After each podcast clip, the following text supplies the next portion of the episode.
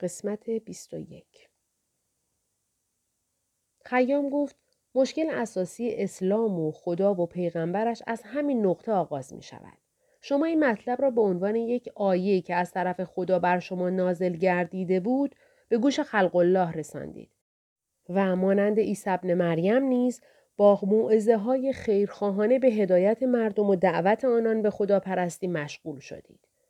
اما وقتی قدرت پیدا کردید دیگر دست از موعظه و ارشاد و هدایت برداشتید. خود به دست خود آیه ای را که می گفتید از طرف خدا بر شما نازل گردیده است به دور انداختید و در عوض نشان دادید که در تحکیم قدرت و دینتان خود و نیرنگ و ضرب و شتم و غارت و چپاول و کشتار کارسازتر است. به همین دلیل این بدعت حربه شد در دست کسانی که می‌خواستند مردم را اسیر و استثمار کنند. آنها این شیوه غیر اخلاقی را دستاویز قرار دادند و با آن جامعه بشری را دچار مصائبی کردند که هنوز هم اثرات سوء آن بجاست. شعله خشمی در چشمهای محمد میسوخت. با این حال کوشید تا خود را آرام و بردبار نشان دهد. او با لبخند کمرنگی گفت اعمار و کردار من در برپایی اسلام برای رهایی مردم سرزمینم از بتپرستی بود. شیوه کار من صرفاً به عنوان وسیله برای رسیدن به هدف یعنی برپایی اسلام بود. اگر همین شیوه نادرست بود، از دید من موجه به حساب می آمد. چرا که من چاره جز دست دادن به اعمالی که در مدینه انجام دادم نداشتم. کار آنهایی که بعد از من از آن شیوه ها استفاده نامشروع کردند ربطی به من و آین من ندارد. گناه بدکاری آنان به گردن خود آنهاست. ابو علی سینا گفت اگرچه گفته ی پیغمبر اسلام درست و منطقی است ولی نباید فراموش کرد که پیروان اسلام اعمال و گفتار و پندار پیغمبر خود را به عنوان سنت همتراز قرآن و خود را ملزم به اطاعت آن می‌دانند. وقتی شما در برپایی اسلام توسل به هر وسیله ای را جایز می شمارید، به تبعیت از شما پیروانتان نیز از هیچ خود و نیرنگ و قصابت و بیرحمی در گسترش اسلام ابایی نداشتند. در این موقع حاج رجب که در جذبه دیدار پیغمبر اسلام خاموش بود لب به سخن گشود و گفت یا رسول الله دوستان من قرنهاست که از دنیا رخت بربستند و آنطوری که باید از اوضاع و احوال مردم مسلمان آگاه نیستند. بگذارید من که یک سالی است به این دنیا آمدم شمه از اوضاع نابسامان امروز مسلمانانی که پیرو شریعت شما هستند برایتان بگویم تا به اثرات سوء شیوهی که برای مسلمان کردن قوم و قبیله خود اتخاذ کرده بودید پی ببرید. آنگاه حاج رجب شمه از مصائب و مشکلاتی که عالم اسلام و مردم مسلمان دچار آن هستند شرح داد و تأکید کرد که چطور در مملکتش ایران حکومتی تشکیل گردیده که تماما الگو برداری از دوران حکومت ده ساله پیغمبر اسلام در مدینه بوده است. او با نقل نمونه های از جنایات و مصیبت هایی که توسط حکومت اسلامی بر مردم ایران رفته بود با بغض گریه آلود خاموش شد. پیغمبر اسلام با شنیدن مصیبت ها و شوربختی های مردم مسلمان و به خصوص ایرانیان و خشمناک از بدکرداری شریعت مداران آین خود گفت بالله که قصد من از شیوهی که در برپایی اسلام برگزیده بودم الگو دادن به پیروانم نبود تا بدان وسیله بر جان و مال و ناموس و شرف و حیثیت مردمان حکم فرمایی کنند. من فقط یک پیغمبر بودم.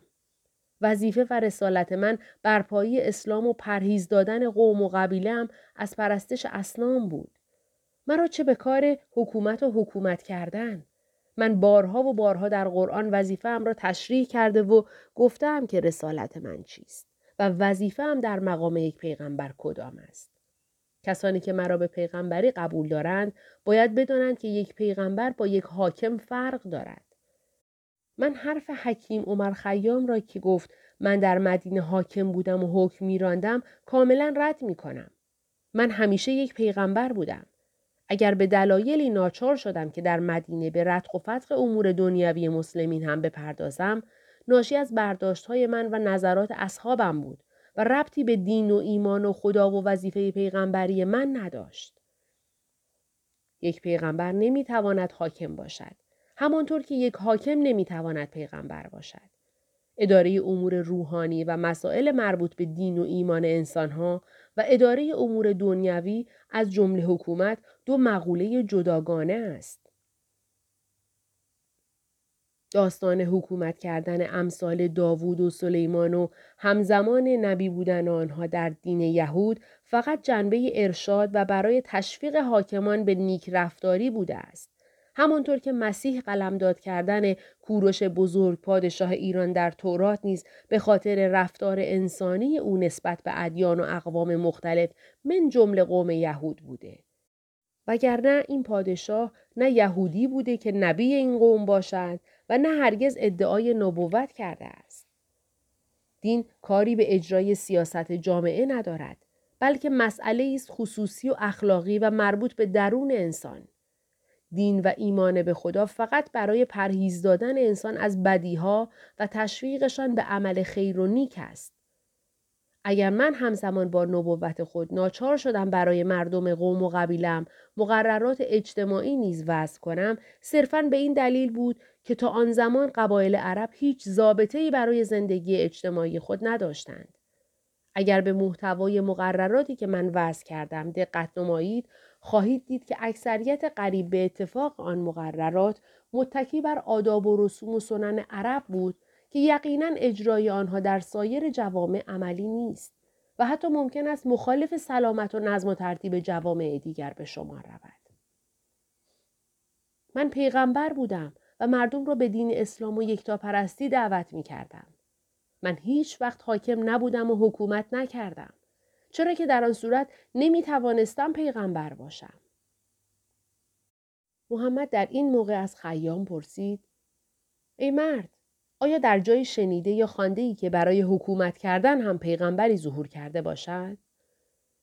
و یا پروردگار عالم برای ایجاد حکومت پیغمبری را مبعوث و وظیفه او را تشکیل حکومت الهی قرار داده باشد؟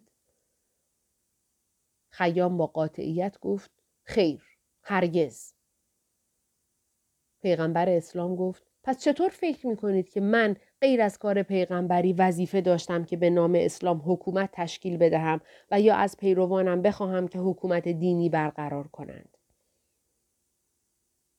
عزت الملوک که با شیفتگی به سخنان پیغمبر اسلام گوش می‌کرد گفت کاش می‌شد فرمایشات پیغمبر اسلام را به گوش همه مسلمانان رساند و به آنها تفهیم کرد که پیغمبرشان چه فکر می کند و به آنها چه توصیه می نماید. امروزه با وجودی که اسلام در همه جا گسترش پیدا کرده متاسفانه گروهی سوجو به بهانه پیروی از سنت رسول الله از این آین بهره برداری نامشروع می کنند.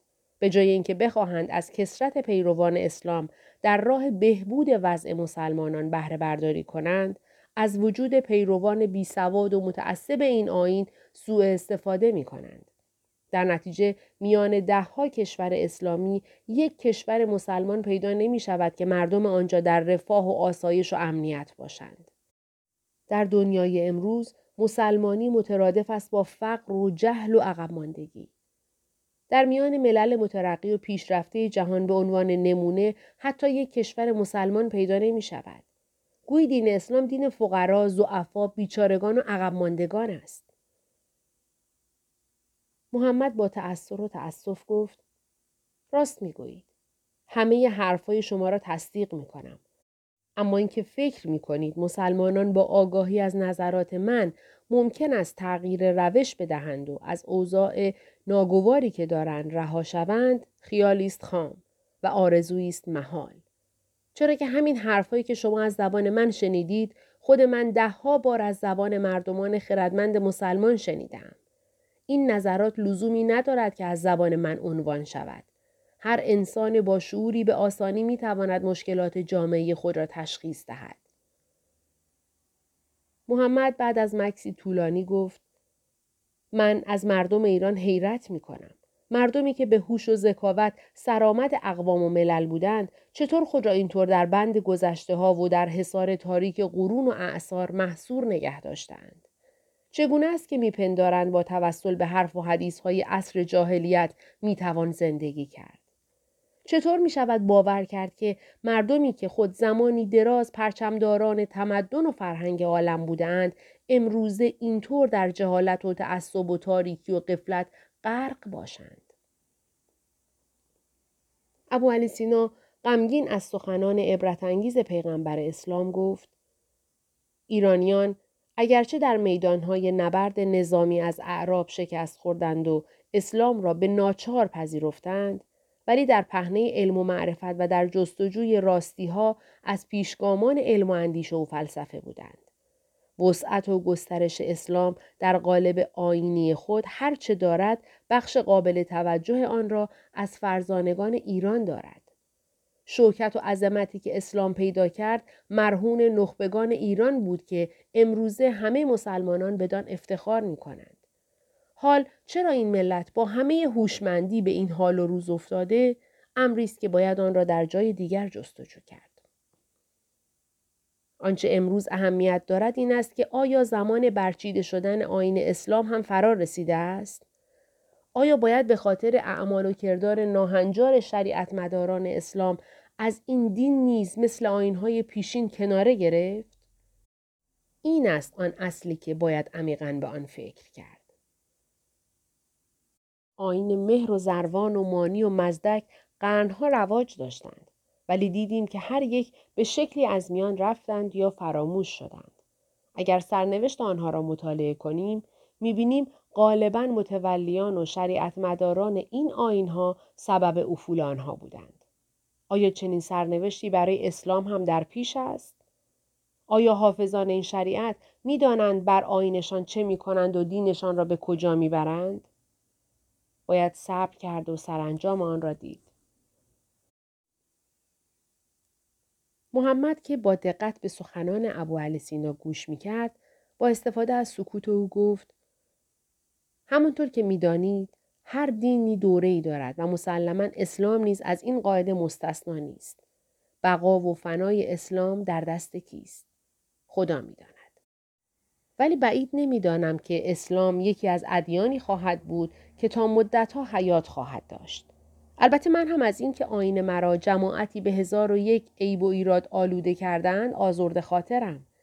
چرا که این آین با توجه به کسرت و تنوع پیروانش می توانست یک آین پاک و منزه الهی باقی بماند. یک آین خوب چنان آینی است که بشود با زمان آن را اصلاح و متحول کرد و در لباس نو به پیروانش ارائه نمود. اعمال و رفتاری را که من با گروهی مردم جاهل و بتپرست داشتم نمی‌توان و نباید در همه اعثار به مردم تحمیل کرد. تعدد زوجات مربوط به اوضاع و شرایط خاص آن زمان بود. چطور می‌خواهند همان احکام را به زنان و مردان آگاه اعثار و قرون دیگر تحمیل کنند؟ همینطور است احکام بردهداری، جهاد، شهادت، سنگسار، جزیه و غیره. اگر امروز من دوباره به پیغمبری مبعوث شوم بیشترین احکام و دستوراتی را که در زمان نبوتم صادر کرده بودم از میان برخواهم داشت و مسلمانان را از مشکلات ناشی از امر و نهیهای قدیمی و قید و بندهای عهد جاهلیت نجات خواهم داد. اگر از نو به من وحی نازل گردد یقین دارم این بار آنگونه نخواهد بود که در زمان بعثتم بود. خیام که تا آن موقع در اندیشه های دور و دراز خود غرق بود برقی در چشمانش درخشید و با خروش گفت یا محمد مگر اختیار خدا دست شماست؟ مگر شما پیام آوران حق دخالت در کار پیام دهنده را هم دارید؟ مگر پروردگار عالم آیاتش را با نظر و مشورت شما پیغمبران تهیه و نازل می کرد. از چه کسی شنیده اید که اگر دوباره به پیغمبری مبعوث شوید آیاتی که برایتان نازل خواهد شد آیات قبلی نخواهد بود؟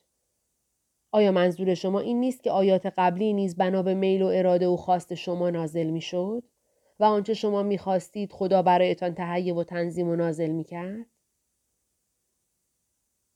محمد با پرسش های پی در پی خیام و به خصوص با نگاه های کنجکاو و پرسشگر حاضران برای اینکه هر گونه شک و شبهی را از دل آنان بزداید با اطمینان به نفوذ کلامش خطاب به خیام گفت آفریدگار جهان به پیغمبرانی که در جهت یکتاپرستی کوشش می کردند آنقدر اعتماد داشت که هر آیه ای را که آنها صلاح می دیدند برایشان نازل می کرد.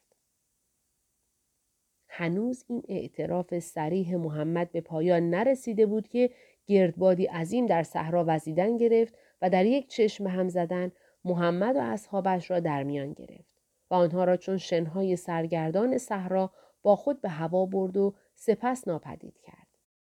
در این حال ندای پر اتاب رب العالمین در میان صدای مهیب گردباد شنیده شد که می گفت یا محمد اسرار چند هزار ساله را چرا فاش کردی؟ دل سر حیات اگر کماهی دانست در مرگ هم اسرار الهی دانست. امروز که با خودی ندانستی هیچ فردا که ز خود روی چه خواهی دانست؟ فصل هفتم آخرین گفت و شنود. هفت. با ناپدید شدن محمد و اصحابش خیام و یارانش باز خود را در قسمتهای سرسبز و پرگل و خوش آب و هوای بهشت یافتند. آنان با حیرت از سخنان خاتم النبیین در کنار برکه اتراق کردند. زمانی در سکوت سپری شد و خیام اولین کسی بود که لب به سخن گشود و گفت با تعمق در سخنان محمد ابن عبدالله، عیسی ابن مریم، موسی ابن امران و زرتشت پسر پوروش فکر می کنم خیلی از مسائل برای ما روشن شده باشد. حال برای نتیجه گیری بهتر بهتر است هر یک از ما برداشت های خود را مطرح کنیم تا ببینیم به کجا می رسیم. ابو علی سینا که رنگ پریده و شتاب زده به نظر می رسید گفت آنچه من فهمیدم این است که ما در تمام مدت گرداگرد حقیقت می گشتیم بی آنکه از ماهیت آن با خبر باشیم. حقیقت این است که ما در بهشت نیستیم. اصلا بهشتی وجود ندارد.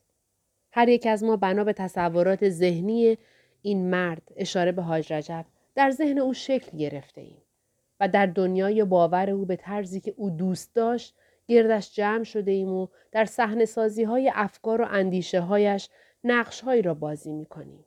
نقش هایی را که او به عهده ما گذاشته است. این اوست نه ما. این حاج رجب است که هر لحظه به قالب یکی از ما می رود و در قالب ما نقش بازی می کند.